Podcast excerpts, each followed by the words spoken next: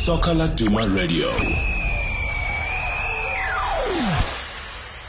Hello and welcome to the Transfer Wrap. Stand by for an extremely packed and entertaining show. Soccer Laduma's Gracia, Shaista, Lerato, and Celine will talk all things transfers, while international editor David Capel explores the World Cup group stages and beyond. We'll also update you on the news that made the football headlines this week and also check out what was covered on this week's edition of the Soccer Laduma newspaper.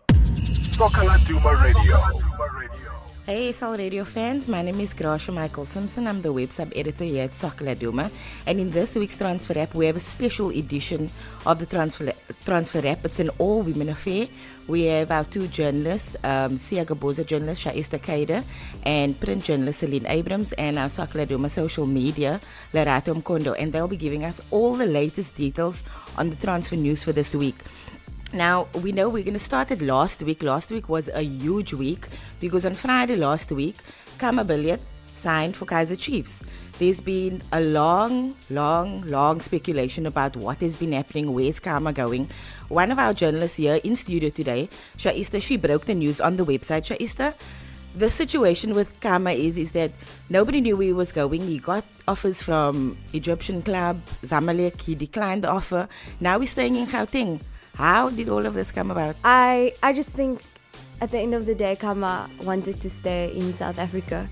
Um, he was here since you know the very beginning. He started out with Ajax and he was comfortable here. His family's here. Um, yes, he has so much potential to go to Europe, and there was offers, but um, like what I've heard and what I've been told, um, he was set on the move to Chiefs all along um, like Chiefs have such a good relationship with Zimbabweans, and you know, back in their country, like Chiefs is a household name.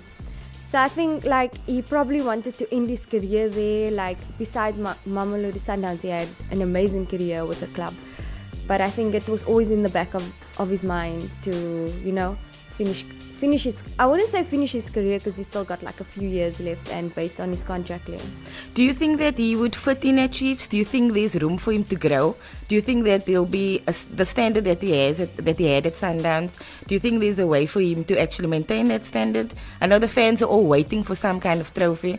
It's been three trophyless seasons and there's still no coach. Mm-hmm. You cannot actually answer this question until they have a coach because how Khama plays is based on the coach's tactics and how the coach wants the team to play in formation and everything. And if that doesn't suit him as a player, he can be a world world class player, but if he doesn't fit into a system that the coach wants, then you'll never see the best out of Khama again. So I think we should just wait and see who's the coach.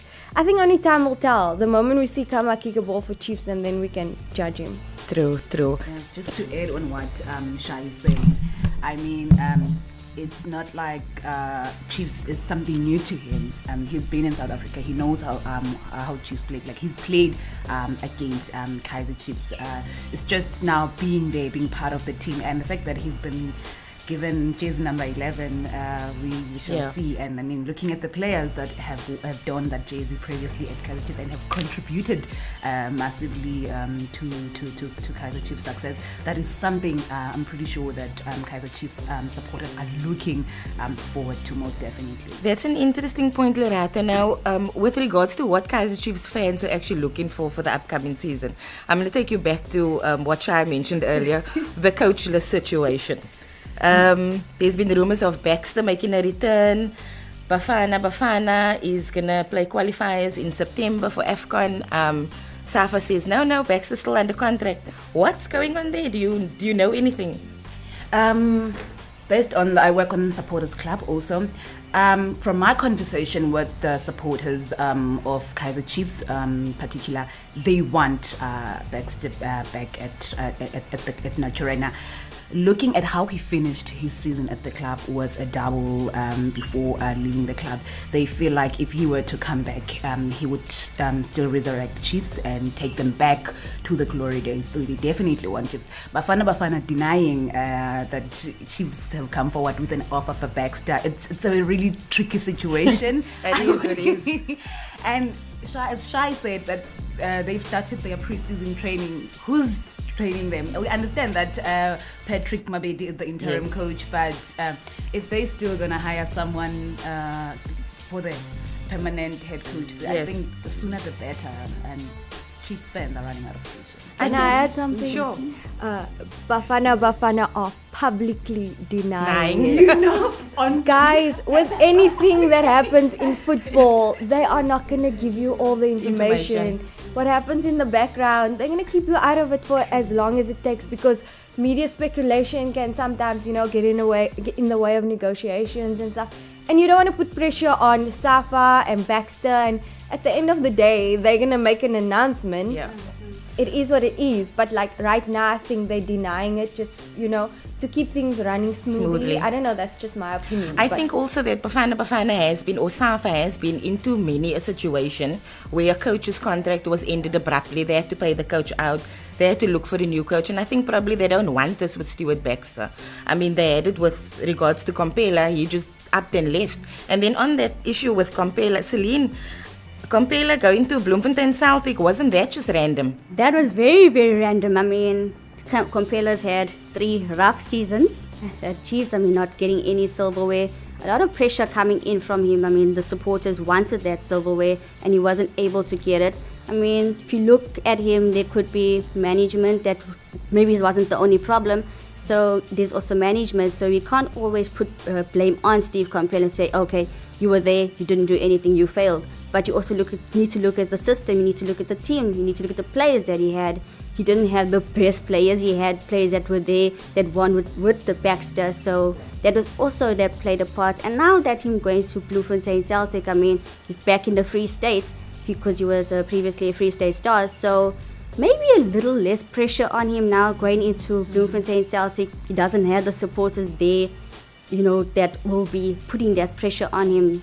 That He'll have that support. I mean, we know Siwelele faithful; they love their club a, a lot. So maybe he'll have, be feeling at home at uh, you know at Bloemfontein Celtic. That's interesting. Um, I think maybe if he tries to find, he could have found a better fit for himself as a coach. Um, what do you guys think he'd be, he'd perform like in his first season? Um, I just think that, like with what Celine said about pressure, there are good coaches, there are amazing coaches, and Steve Komphela is a great coach. But I mean, pressure says a lot about you at the end of the day. You can be a good coach, but then you can't perform under pressure. As she said, at Chiefs, he walked in with pressure because of the, the legacy that Baxter left. How many trophies did that man win with Chiefs? Imagine walking into that team and the expectations on you to win a trophy. So I think at Celtic he'd be much more at ease, you know, be able to do what he needs to do and you know surprise the the PSL. Like look with coach Luc Eymael at Free State Stars. Did anyone think they were going to win the Nedbank Cup? Did anyone think Free State Stars are going to win a trophy before Chiefs? No. Why? Because there was no pressure. Also, speaking of pressure and how his season is going to be, his first season, Steve Komphela at Chiefs is going to be. Obviously, all eyes are going to be on him. Maybe the first um, five to six games, considering the fact that he's from um, Kaiser Chiefs. So people are going to be focusing on how he will be adjusting at Bloem Celtic and looking at there's already issues at Bloemfontein Celtic. Celtic fans don't know whether their club is staying in Bloemfontein already or it's going. So all those kind of things uh, that Steve has to adjust to. So we will see. If we look at, um, we keep going back to Chiefs. It's just big news all the time, you know. if we look at um, some of the player movements at Chiefs, right? Um, they've been making decisions without the coach, which has been interesting. They've managed to sign players without the coach, which that's something I didn't actually predict. Um, Koz- Khuzwayo um, left. Virgil Vries coming in. What do you guys think about that? How do you think he'll compare? Where do you think he'll fit into the hierarchy? That uh, one is was very surprising. You know, supporters didn't expect that to happen because if again we go back to Chiefs and their signings, I mean they signed Khama Billiat, that was big, and then you go and you get uh, Virgil Vries, and nothing against Vries, but if you compare him to and you call him Brilliant Khuzwayo's replacement, I mean Brilliant he did give uh, a run for his money, but uh, obviously with Khune he held that position. So Vries coming in and you're looking at, at him over the, the seasons, I mean, from 2011, and he hasn't really done. He's not a household name, and he hasn't really done as well. So it's going to be very interesting to see because he's. I mean, look at his last uh, for Baroka, He's uh, made 22 appearances and and whopping 29 goals that he's conceded. So. It, it, when he comes in there, if he really wants to challenge Khune and dethrone him, he's to have to pull his socks up a lot, you know. Uh, I agree with Celine, but um, I don't think we should call him Brilliant Kuzwai's replacement, even though he is. I think Brilliant Kuzwai is an amazing player, and I mean, if he gets game time elsewhere, he can compete to be Bafana Bafana's number one. I get criticized for saying this all the time, but back to Vries. Um, conceding goals has a lot to do with your defense. So, um, based on who his um, defense line is next season, I think he wouldn't have much of a problem. The only problem he's gonna have is competing with Khune. So as for as long as Khune is fit, I don't see him. Starting. The same case with Khuzwayo. Yeah. Yes. While he was still at Chiefs. I don't see make it Khune being pointless, benched yeah. freeze. But like, no offense to him. I know, like as Celine brought up the stats, but that has a lot to do with your defense. I think if you give him a chance, he can prove himself. But not when Khune is fit. Sorry. True. We'll keep to with incoming players at Kaiser Chiefs, the confusion surrounding the new Madagascan signing. signing. Andriamirado, Lerato, what's going on there? Uh, you know, Can you say his full name, Yes, please, please. Lerato? uh, guys, please. I'll call him Dax. yes. the name that Chiefs confirmed on their Twitter account. You know, this, um, just maybe some people don't know more about him. He was spotted um, during the Madagascar game when we were playing the COSAFA Cup Okay. against Bafana. He did well in the tournament. Uh, he did massively. That's where Chiefs spotted him. The latest is that um, a team from Madagascar uh, has claimed that um, they haven't had anything um, from Chiefs regarding the player. Chiefs confirmed the player last week, Friday, and the club was like, no, this person is still contracted with us till um, 2020. I'm not sure how true that is. Um, I'm sure Shai, you've seen the thingy that's been making round. Yes, I have. But they said what they said. The player is still contracted, but it's very easy for a player to leave a country. Is Madagascar a country? Yeah, or island. So, no offense. Um, it's very easy for a player to leave there and go sign for a big club like Chiefs. Like he might have went there saying, "I'm a free agent. I'm gonna sign." And maybe management should have done better. Management at Chiefs should have done better to check his records, check if he still has a contract or whatever. So it's I'm interested to see how that ends ends up though, because I mean, we could see this even going to court. You know, Chiefs being involved in court cases and all this before they sign a coach. I don't understand. It's it's a bit messy, guys. And Chiefs uh, is quiet about the situation. They've been in a similar situation before with Castro. Remember in January when they said um, they announced that Castro is signed for them, and then suddenly Castro, I don't think he went home, and there was rumors that um, with his was it his work permit or something. Yeah, well, when he, he left Sundowns, you have to get a new work permit because n- uh, Sundowns no longer give you the work permit. Chiefs. But remember, um, Castro's deal was supposed to come to an end 30 Jan. So I think the way they announced it was as an official deal when maybe they should have said pre-contract. Because once he gets Yeah. in the six months of his uh, six months of his contract, like the last six months, you can sign a pre-contract. But I guess they were under pressure to please the fans, so I think they just went all out with mm. official Castro signs for Chiefs. That is a fair amount of pressure. But one team that's not facing any pressure is Orlando Pirates. They've made some new signings, they've released some players. Celine, tell us more. Well, Pirates have been you know, surprising us, you know, and it's good to see that they are reinforcing the squad. And uh, they are letting go of some players, and this week they let go of Mahlatsi Makudubela. I mean, Skudu, as he is known, you know, in the football circles, he's been having a hard time, you know, trying to break into that Pirate squad for the past seasons. And last season we saw him on loan at Chippa United. We also game time was yo he only made one appearance uh, for the club, coming on as a substitute and getting so 19 minutes on the field for the entire season. I mean, that uh, if you looked at it and uh, Pirates management, obviously they thought about it, bringing him in and thinking, you know what, looking at the players that we do have at the moment and the ones, the new players that we have signed. I mean, where is this uh, Makudubela going to fit in the squad. I mean, it was going to be a mountain to climb for him just to get, break into their team. So, you know what? I think at the end of the day, it is a, was a good decision for them to mutually agree to part ways. You know, maybe we'll see him somewhere else, and maybe this is just a new, you know, it's a blessing in disguise for Yeah, him. a fresh start. A fresh start somewhere else. Yeah. Sure. Moving to Sundowns. There's been two new signings at Sundowns. The Guinea-Bissau winner, to- winger Tony Silva and Venezuelan Jose Ali Meza. Now, um, what's the latest there? Because as far as I understand, does Sundowns even have place on their foreign quota? Can I just say I broke the Tony Silva news? I did in Siagamoza. Um, no, they don't. Like all five of the foreign quota spots are filled. But uh, remember, we, we reported that Jeremy Brockie is trying to get his SA citizenship, but that may take a while. Um, once he get it, he can be registered as a local player, and then they have one spot available. But they have two foreigners to add. Um, spots are filled with Sirino. Um, Nascimento, Brimah Razak, Bangaly, Samora, and Brockie.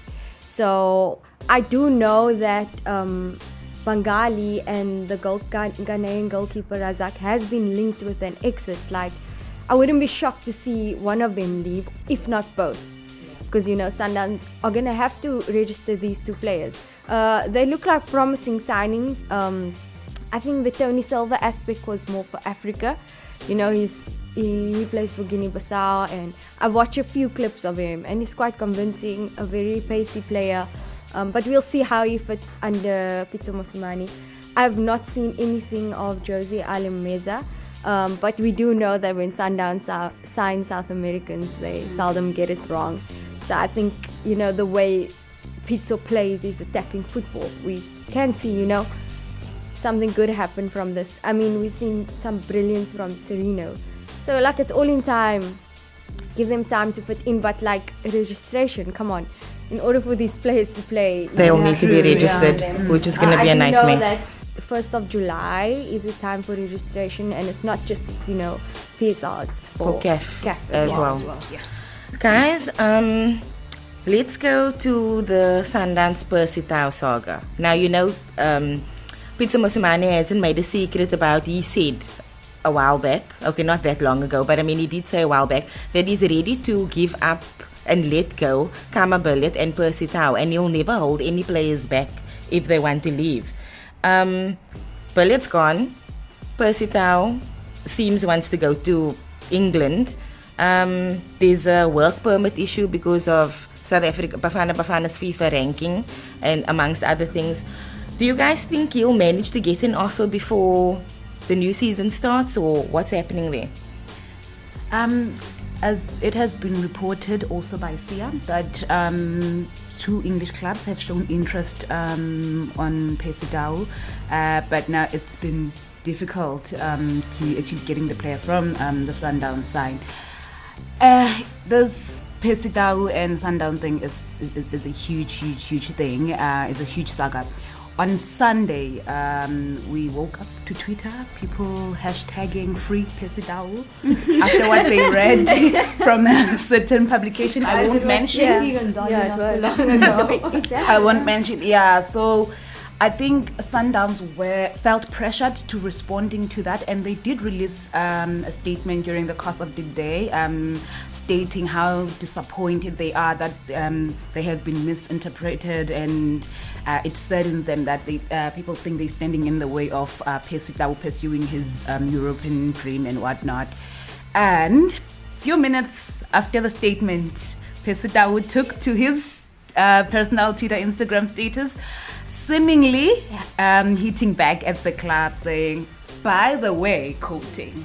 There's no false statement, and he quickly deleted that. So it's it's, it's a very tricky situation um, as to what, and also it's been said that he did not pitch um, for the pre-season in Rustenburg. yeah. Um, I just want to say that um, I get the whole free Percy Tau thing, but I mean, he's contracted to Sundowns. Sundowns want what they want for Percy Tau. It's not that they're keeping him back. It they he's he's their player, so they want the money they want for the player before Yeah. they let him go, and I think that's fair. And he's a an flippin' good player. and he's worth it. Absolutely incredible. Like they've had him from the academy, and look what he's done for the club. Why can't they feel entitled to, you know, his career? I don't think they'd ever hold him back from going to Europe. No, that's not the case. But I think um, for the club, it's more like clubs from abroad need to respect Sundowns. Like you can't offer peanuts for a player as good as Percy Tau, you know what I mean? So I think like they want what they want and that's fair. But yes, though it's been taking a while. I know we've seen this with Keagan Dolly, although it was a bit different with Dolly because Dolly had a buy clause in his contract. Remember, now it's just a straight transfer fee. So um, what people don't understand is he can't just fly over to the United Kingdom and go play for an English club True, true, true. there's work permits involved. And in order to get the work permit, you need to have Bafana caps, and your national team needs to be ranked in the top 50 in the world. Aggregate, right? Exactly. And are we there? No, we're not. Exactly. Unfortunately, We can say yes, Percy Tau needs to go play in England, but he can't Yeah. physically play there. Yeah, if they sign him, they can loan him out, maybe to Yeah. club in France or Portugal. But like, I think the whole basis of the thing is Sundowns need to let him go. I don't think they're fighting to keep him. Like, what more does he have to do? He's won the league, he's, won, won the the Champions Champions League, League, Super he's- Cup. Yeah. What won more so does many need things to with the club. It's time Yes, to move on to greater things. I actually agree. Yes, Pitso is gonna miss him in his team, but he's made so many signings, you know, to cover up for that. But like, people need to be fair when it comes to this uh, negotiating transfers and stuff. Like, I'm sure uh, the club know what they're doing. It's just taking a while for it to do so. And fair on the player is growing frustrated. The player's agent is, is growing frustrated because they're not directly involved in transfer fees. It's the club. So I think we just it's just a matter of time when they agree on a transfer fee, then he'll leave. But now um Brighton are saying or reports are saying that Brighton are gonna find it difficult to sign him. Which we knew that from the start. Like before we mentioning English club, you need to know that South Africans can't just walk into England and play for them. Thank you, guys. Well, we'll leave it right there, guys. If you want to know anything more on the Percy Tau issue on Chiefs' new coach, don't forget to follow these girls. They've also been nominated in the G Sport Awards. Um, follow them on Twitter. Go to our website, www.soccerladuma.co.za, and follow us at soccer underscore laduma on Twitter and get all the latest details. The Soccer Laduma newspaper is on sale every Wednesday. Here's a look at what was covered in this week's edition. Legendary African football writer Thomas Kwenaite had a chat with former Nigeria international Victor Ikpeba. The gentleman reflected on Nigeria's past successes and the Super Eagles' exploits at the current FIFA World Cup. On the revolving column, coach Tebo Khomoloi added his voice on the views of the African teams and the performance at the current FIFA World Cup. Find out what he has to say about the likes of Lionel Messi's World Cup thus far in this week's uh, revolving column. David Capel is on the editor's column. Senegal's Aliou Cisse happens to be the only black manager at the World Cup. That is despite the increase in black players from various nations on the various continents. The international editor explores the lack of black managers through this intriguing column. Don't miss it. Finally, Celine Abrams chat to Orlando Pirates and Zimbabwe's Marshall Munetsi on the recently concluded COSAFA Cup and many more other things. Catch these stories and more on the latest edition of the newspaper. Well, if you were sleeping the whole week and have only waken up now, here's a quick look at what happened in football this week. Polokwane City announced the signing of new head coach, a 53-year-old Slovakian Josef Vukusic. He takes over from coach Bernard Molekwa and last coached FK Spartak in the Republic of Latvia. Additionally, Sean Bartlett has parted ways with the University of Pretoria, with sources indicating that the two parties have parted ways amicably. And the saga continues as the Bafana Bafana coach Stuart Baxter is being linked with Kaiser Chiefs and with a move abroad, though he is still under contract. The South African Football Association have made it clear that the coach is fully committed to Bafana Bafana, though they have given no indication as as to whether or not they will be opposed to his exit. And lastly, former England head coach Sven Goran Eriksson was one of the names being linked with a move uh, with, to Supersport United. The move has now been deemed unlikely due to reasons not mentioned thus far by sources close to the club. According to a source, Kaitano Tembo seems to be the management's favorite to lead the team, albeit still on an interim basis. And now that you've woken up, those were some of the stories making rounds in the world of football. Right, I'm now joined in the studio by David Capel. He's an international editor for Soccer Laduma. David, thank you very much for your time. Um, doing better after Germany got knocked out from the World Cup? I'm, I'm still recovering. It will take a while to get over this one. Mm. All right, quickly about that as well. Not to dwell too much, uh, but your assessment of it was it a performance uh, or a mentality, complacency? What is it about the world champions that um, they crashed out within the first phase of the World Cup? Look, it's a it's a complex issue. You know, it's not just answered by you know looking at what happened on the pitch. There's a lot more things around that went, didn't really go Germany's way. You know, it started with um, um, Mesut Özil and Ilkay Gundogan taking a picture with a controversial picture with the Turkish president. And there was a lot of negativity in Germany around the team. They had to explain what's happening. Um, and it went on and went on. Um, ended off with Joachim Löw, you know, the coach that won the trophy four years ago, not sticking to his plan. You know, he in every game he made five changes. You know, the first game um, was supposedly his best eleven. The next game, players were dropped. The third game, they were back. You know, there was just no plan. Um, and on the field, obviously, they looked complacent. You know, they didn't have that drive that they had four years ago. Um, everybody thought, you know, after that last minute win against Sweden, wow, now it would click.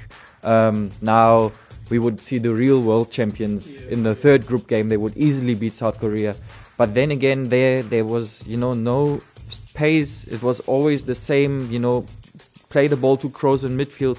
He plays it out wide, mostly to the right side, and then either there was a cross that didn't end up on a Germany head or it was played back. You know, there was no pace, no, it was just a very disappointing campaign for me. Yeah, yeah. And, and, and what do you anticipate as the reaction, though, um, as we move on to the next subject that we'll talk about? What do you anticipate as the next best reaction? Is it a complete overhaul, a change of coaching? I mean, I mean, Germany, I respect because there is usually a thought process in what in how they do things. I don't think that it was a bizarre uh, disaster in terms of style of play, uh, in terms of chances created. Uh, it's just so unfortunate that they didn't move out from the group stages. Do you think that there will be a negative, an extremely negative reaction in terms of changing of coaches, changing of players? Um, I don't think they necessarily need a complete overhaul because if you look at this team, and I will stick to that, they're still one of the most talented teams that started Absolutely. the World Cup. Absolutely. Um,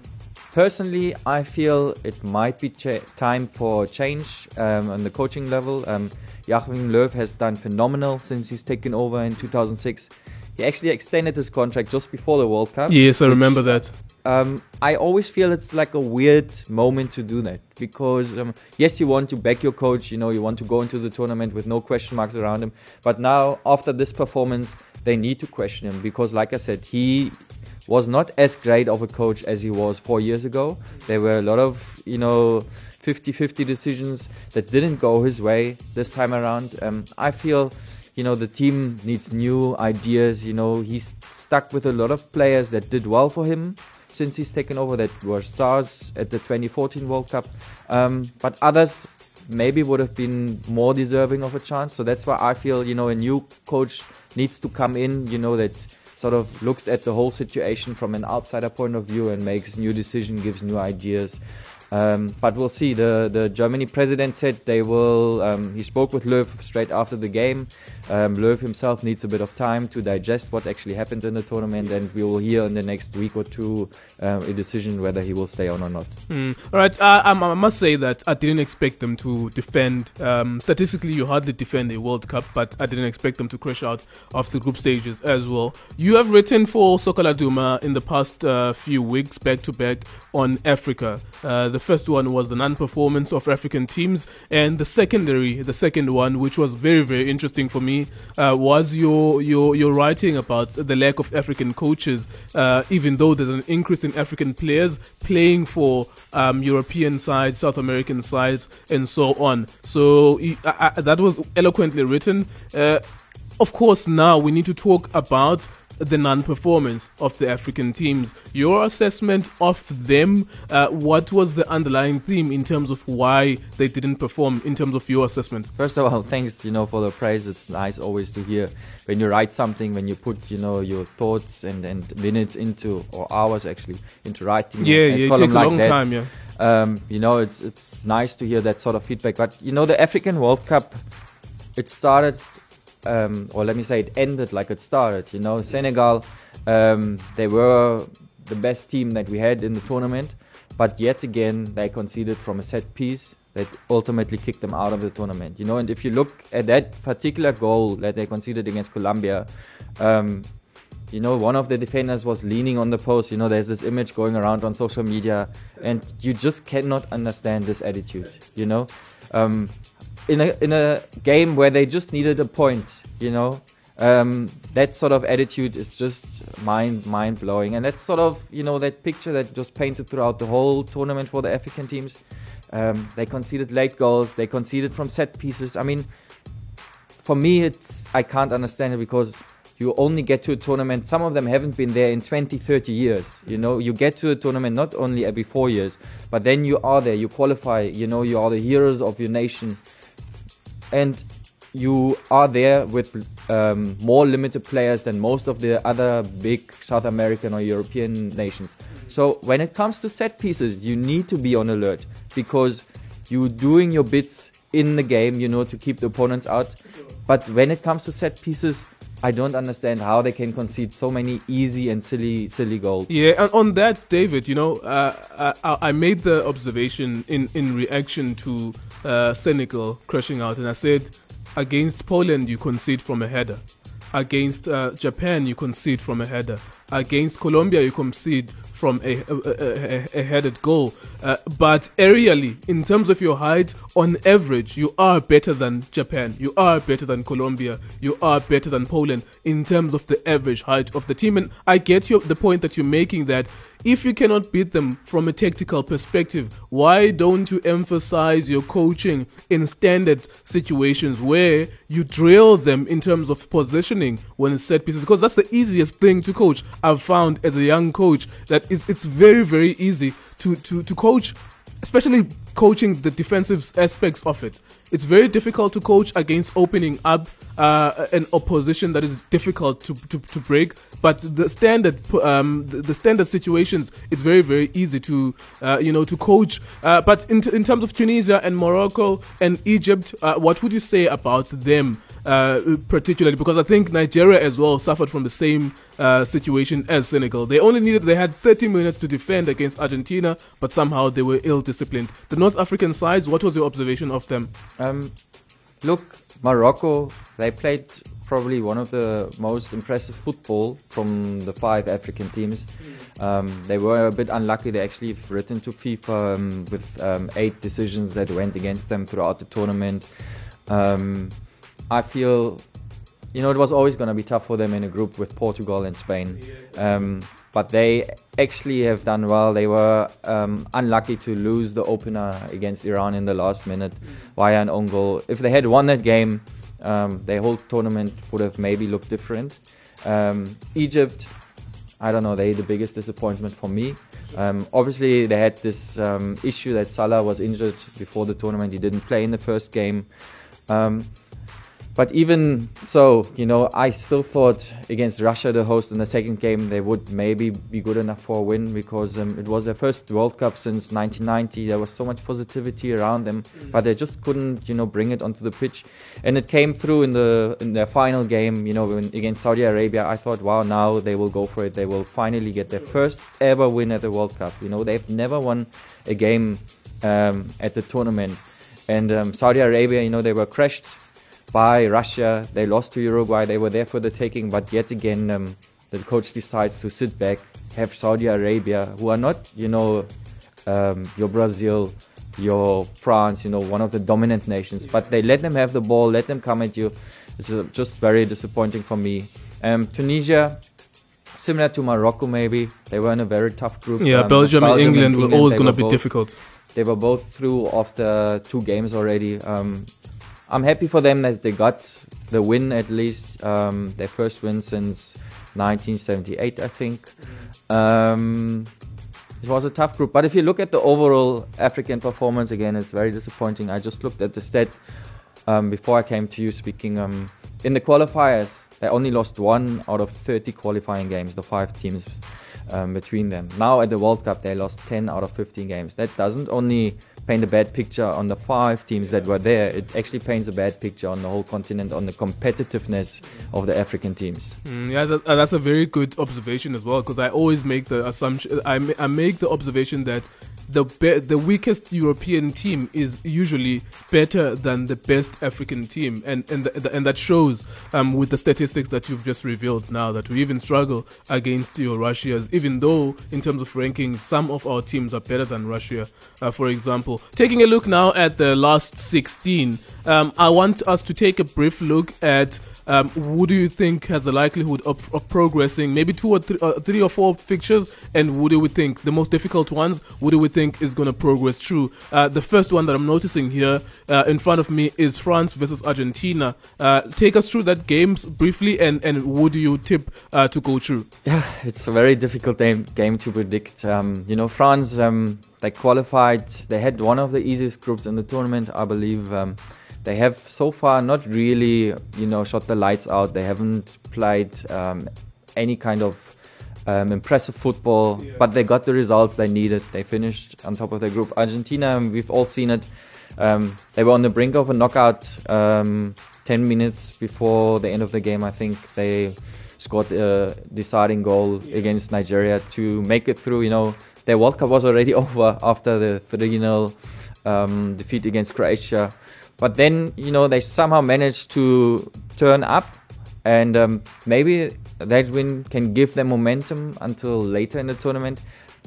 I actually don't know um, between France and Argentina who to call. Um, from a from a talent point of view, uh, I think France overall have the better squad, but um, I personally don't um, think Deschamps is getting the best out of his players as a group. Um, and that's why Argentina, with the new momentum, they can maybe just edge it for me. Mhm. All right, Uruguay and Portugal quickly. Um, who do you back there? It's another really tough game to call. Uruguay so far they haven't conceded any games in the tournament. Um, they look defensively solid. Um, they played their best game in the third game when they beat um, Russia, the host 3 0. Um, they have Suarez who's finding the goals. You know, they, they really seem to be, you know, they're one of those teams, they don't really look that nice on the eye, but they know how to win. Yes, absolutely, absolutely. Um, Portugal on the other side, you know, they started with a bang. Um, brilliant game against Spain um, when they got away with a draw. Ronaldo scoring three goals. But um, the next two games, they were not really as convincing. Um, so I think this game will mainly depend on whether Portugal can get Ronaldo on the score sheet, whether they can create chances for him. And um, if he scores one or two, Portugal will go through for me. Um, if Uruguay manage to keep him quiet, Uruguay will go through. All right. There's also Russia versus Spain, Croatia versus Denmark, Belgium versus Japan, Colombia against England, Russia, uh, Sweden versus Switzerland. Um, but the one I want you to predict now is uh, the North Americans against the South Americans, Brazil versus Mexico. I think that will be an appetizing encounter. Uh, Brazil, have they convinced you? Are they now getting into their stride? Um, what about Mexico? Can they get something from this? You know, um, both teams coming into this game is they have like somewhat opposing World Cup so far. Brazil started slow, um, but um, have looked better game by game. Um, I think Neymar, the more he plays, the better he gets because we must remember he was um, three months injured going into the tournament. He didn't play any club football since February.